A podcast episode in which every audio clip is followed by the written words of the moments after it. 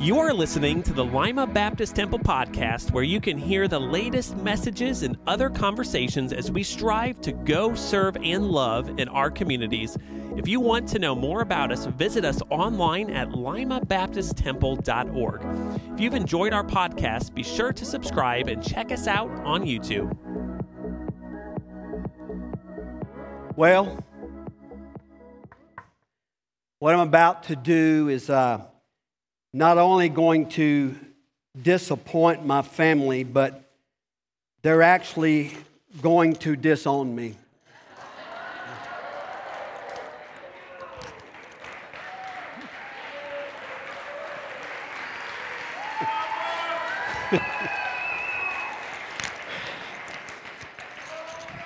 Forgive me, Lord, I have sinned. Now, I took one for the team there. Um, you know, I don't know if you know what goes through a pastor's mind when he's about to leave a place that um, he's loved.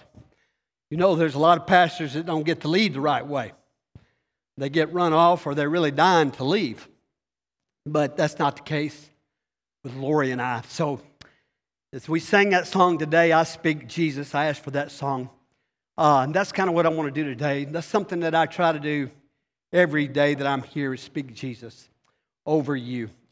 I tried to think about the message today and what I was going to share, and uh, Acts chapter 20 will be where most of it comes from today. But I thought about in the beginning of things that I've said when I came here, just in sayings, just in different things, and um, just certain things like I, you've heard me say, and even like today, but the greatest miracle that ever takes place here on a Sunday is someone can walk inside here lost on their way to hell and leave on their way to heaven. Amen? There's nothing that you and I can do to make God love us any more or any less. And then I made a statement my first year here, and then I didn't realize that really applied to me, but I said, we all need to get very comfortable at getting uncomfortable. I said, we're all a mess. You know why? Because your pastor's a mess, and you're a mess. But God comes in the middle of all these messes and cleans them up and makes something very beautiful. And I said, every Sunday, there are always cripples at the door.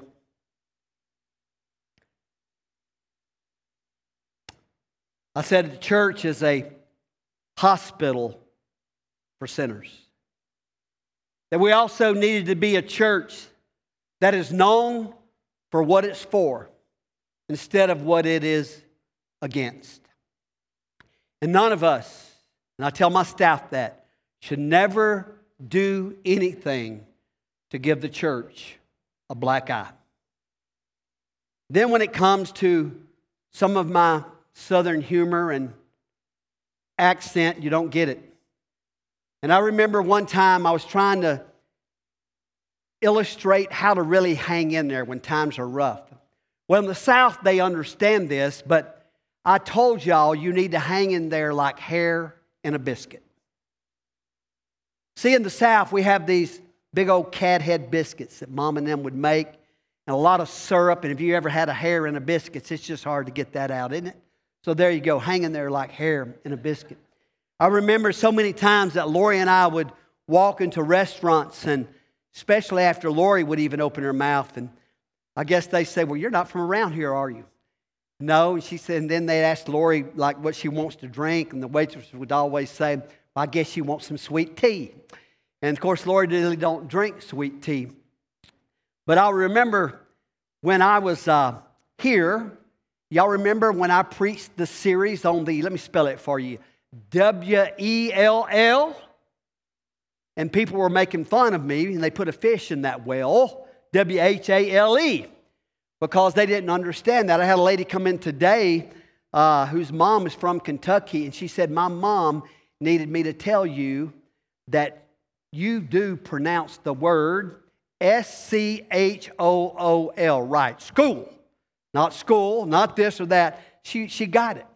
But I remember Lori's first Wednesday night meal because she came a couple months after me. And when we were doing the Wednesday night meals, she was walking through the line, and we had some soup and some different things like that. And it was Dave Bill's wife, Ellen Bill, and she was behind the table. And Lori was going through there, and she said, Can I have a bowl? Excuse me? I need a bowl. Something to put my soup in. Oh, a bowl, B O W L. So we, you know, but over time, people have begun to understand us. The funny thing was, I, I did tell the church when I was down there preaching in Eufaula, y'all do understand me right from the beginning, don't you? Being from Alabama. But how do you say farewell to friends? There once was a man trying to express his feelings to a co worker after hearing he had been transferred to another city. And here's what he wrote in the farewell card No matter how far away you move, you'll always be a dear friend several of us think about sometimes. Now, that wasn't as bad as another co worker who wrote, We are really going to miss trying to avoid you around here. Goodbye and good luck. Might as well just said good riddance. When it comes to farewells, you might be like Snoopy, who said to Charlie Brown one day, Why can't we all, why can't we get all the people together in the world that we really like and just stay together? I guess that wouldn't work. Someone would leave, someone always leaves. Then we would have to say goodbye. I hate goodbye. I know what I need. I need more hellos. So, how do you say farewell to friends? Well, that's what I want to talk to you about today on this final day as your pastor. If you take God's word and turn with me to Acts chapter 20, uh, where we find another pastor saying his final farewell to his friends. And what he said to his friends I want to say to you, my friends, here, the members of Lima Baptist Temple. Before we look at chapter 20, we really need to kind of go back to chapter 19, where we find Paul serving and preaching and witnessing in Ephesus for three years. It seems that a businessman named Demetrius, a silversmith, heard the gospel from Paul and decided to follow Jesus. Now, when Demetrius got saved, he no longer wanted to make uh, little shrines of Diana. He, uh, so he called a meeting of the other craftsmen in Ephesus, and he explained how now that he was saved, he could no longer help them make a profit through these little figurines of the goddess Diana. You see, when a person meets Jesus in salvation, there are some things that will change. Your priorities will change. Your passions will change and your purpose will change. 2 Corinthians 5:17 says this. Therefore, if anyone is in Christ, he is a what? New creation. Old things have passed away. Behold, all things have become new. And back in Acts 19, the salvation of Demetrius was the last straw for those businessmen. And they got to, so upset that a riot broke out. Everywhere Paul went, either a riot or a revival broke out. Well, after emotions started settling down, Paul de- departed for Macedonia on his third missionary journey. And after several stops, we read in Acts 20, beginning with verse 15b, the day after that, he went to Miletus.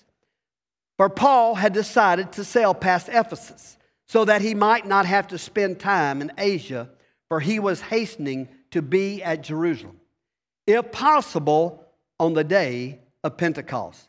So one day in Miletus, we read in verse 17 of Acts 17 that he sent to Ephesus and called for the elders of the church. After the leaders of the church of Ephesus received Paul's request, they set up on a 30 mile, they set out on a 30 mile trip to Miletus.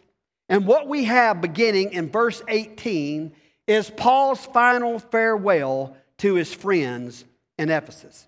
Now, what Paul said to his friends in his farewell is what he wanted them to remember after he was gone. In verse 18, first of all, he tells them, Stay faithful in the work.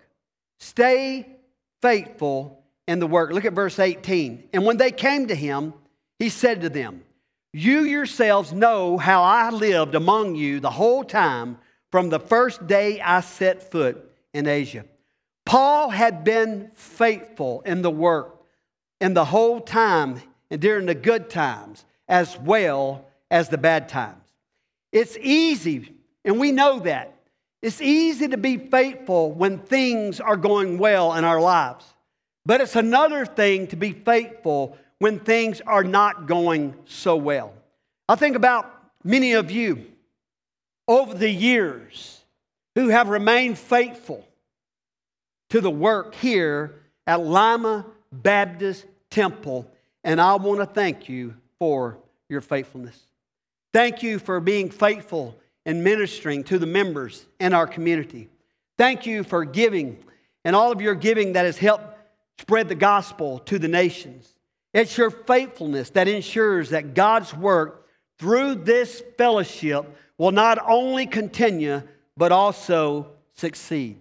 So stay faithful in the work. You know, the stage is set for work here to continue, impacting our community through different ministries. I mean, we have some incredible things that will continue here and are still going on. God has continued to bless this worship gathering week by week as we have seen people saved, baptized, just like this morning, and joined, and where many of you serve. So, in Paul's final farewell to his friends, he reminds them to stay faithful in the work. But secondly, he also says, stay faithful to the word. Stay faithful to the word. Verse 20. How did I not shrink from declaring to you anything that was profitable in teaching you in public and from house to house? You see, Paul didn't hold back from speaking the truth to them because he loved them. The church at Ephesus had a Bible believing pastor that they benefited from it. He didn't preach things they wanted to hear, but things that they needed to hear. And when he says here in verse 20 that he had kept back nothing, that was helpful. The word he used here has the idea of withholding food from the table that people need for healthy nutrition. You know what Paul did? He put the food on the table. And that's what I've tried to do here in my nine years. In the future, as the pressure and the persecution mounts against Bible believing pastors all across our nation, and even here in these, this community, listen, stay faithful to the word in your life, in your personal life, and in your professional life. This is no time to start backing away from God's word. No time at all. As pressure comes, we're going to find out what people really believe and where they stand. So, as Paul stands on the shores of Miletus, saying his final farewell to his friends, he tells them, first of all, stay faithful in the work, and then, secondly, stay faithful to the word. And then, thirdly, stay faithful in your witness.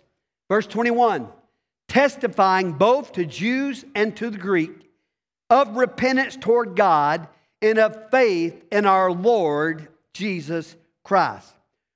Do you understand this morning that a witness is not a witness without including repentance and faith? Think of repentance and faith as the two bookends of salvation. On the one end of salvation is repentance, and on the other end of salvation is faith. Repentance and faith. So, what is repentance? Well, repentance speaks of a change of mind that causes a change of direction. So, when Paul speaks here of repentance toward God, He's talking about turning your life toward God and turning your life from sin. To turn towards something, you have to turn from something. So, to repent is to change your mind, to turn around and go the other direction. Next, he uses the other bookend of salvation faith. Faith is taking God at His word and doing it. When you do what God's word says, you're exercising Bible faith. Did you hear that? For example, we read in the famous passage what? Romans 10 9. If you confess with your mouth that Jesus is what? Lord, and believe in your heart that God raised him from the dead, you will be what? Saved. And that has never changed. Amen? Now remember what Bible faith is it is taking God at his word and doing it, right? Well, according to Romans 10 9, if you confess with your mouth the Lord Jesus, by confessing with your mouth the Lord Jesus, you've just exercised faith, not just faith, but saving faith. And then he says, and believe in your heart that God has raised him from the dead, you will be saved. Ephesians 2 8 and 9. For by grace you have been saved through faith. And this is not your own doing, it is the gift of God, not a result of works so that no one may boast. Stay faithful in your witness. Look at this. We don't have a come and hear gospel, we have a go and tell gospel. Remember, God never had a plan B. God wants us to tell everyone about our faith. The gospel, the Bible, never tells the lost to come to church. Do you know that? but it does command the church to go to the lost. Don't ever forget that. Paul impacted the city of Ephesus with the gospel by going to where people were saved, man, where they were, and they were never really expecting.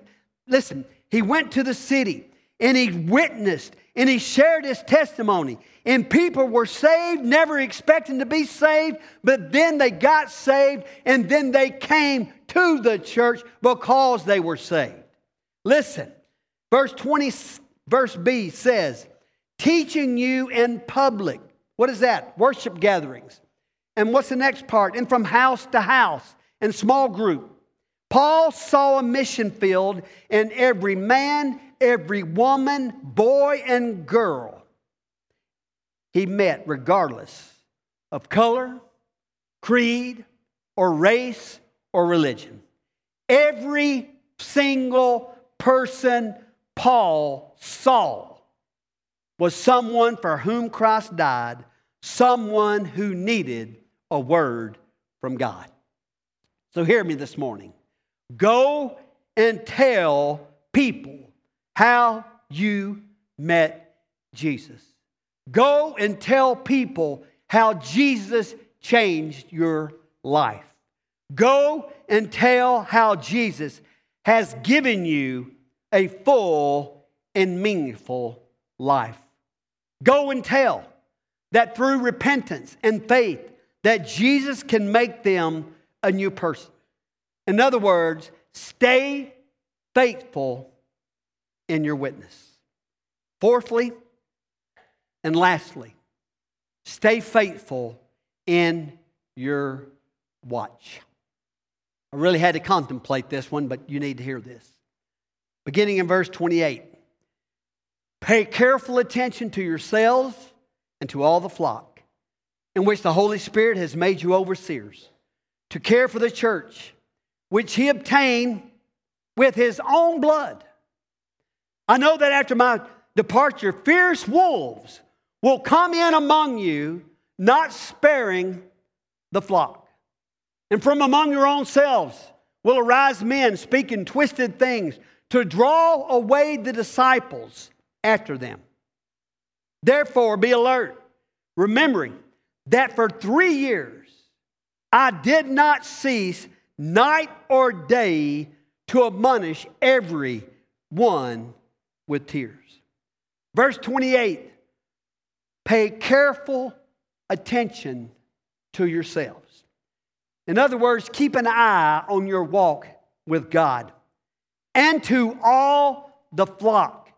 Keep an eye on the people of God. If you don't hear anything else I said today, hear these three things. Put them up. Refuse to tolerate those who divide the fellowship. Second, refuse to tolerate those who derail the fellowship. And thirdly, refuse to tolerate those who destroy the fellowship. Paul describes these destroyers as savage wolves who spare not the flock. Hear me, church. It's not if they're coming, they're coming. Be on guard. As you stay faithful in your watch, follow what Paul instructed the believers in Ephesians chapter 4. It says, I, therefore, a prisoner for the Lord, urge you to walk in a manner worthy of the calling to which you have been called, with all humility and gentleness, with patience, bearing with one another in love, eager to maintain the unity of the Spirit and bond of peace. There is one body and one Spirit, just as you were called to the one hope that belongs to your call one Lord, one faith, one baptism, one God and Father of all, who is over all and through all and all. Maybe Dr. Seuss was right when he said, Don't cry because it's over, smile because it's happened. And when you smile, stay faithful in the work, stay faithful in the word, stay faithful in your witness, and stay faithful in your watch. Verse 36 of Acts 20 says, And when he had said these things, he knelt down and prayed with them all. As I said in my resignation, God is the one who called us here almost nine years ago, and it has been wonderful. And He's also the one who has called us to this next church in Alabama. But I also know the Lord has another pastor for Lima Baptist Temple that he will call here for this great church. So you need to stay faithful and stay committed. We need to understand that change is good.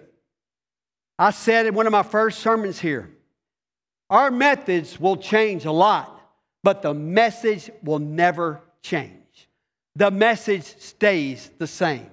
As Jesus says, I am the way, the truth, and the life, and no one comes to the Father except through me. It will never change, but understand methods will. We are the body of Christ. I remember one of my first Sundays here too, and I had the puzzle pieces on the screen all going together because there's so many different body parts.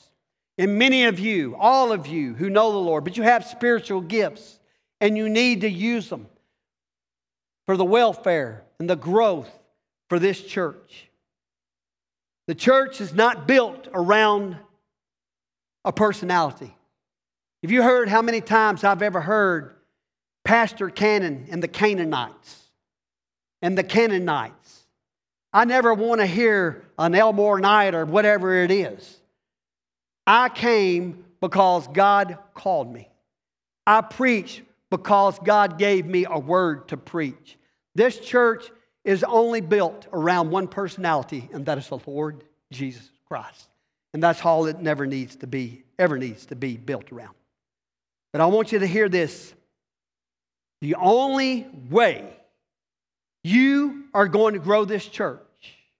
And the only way that I'm going to be able to grow the church where I'm going, you know what it is? It's by loving God and loving people.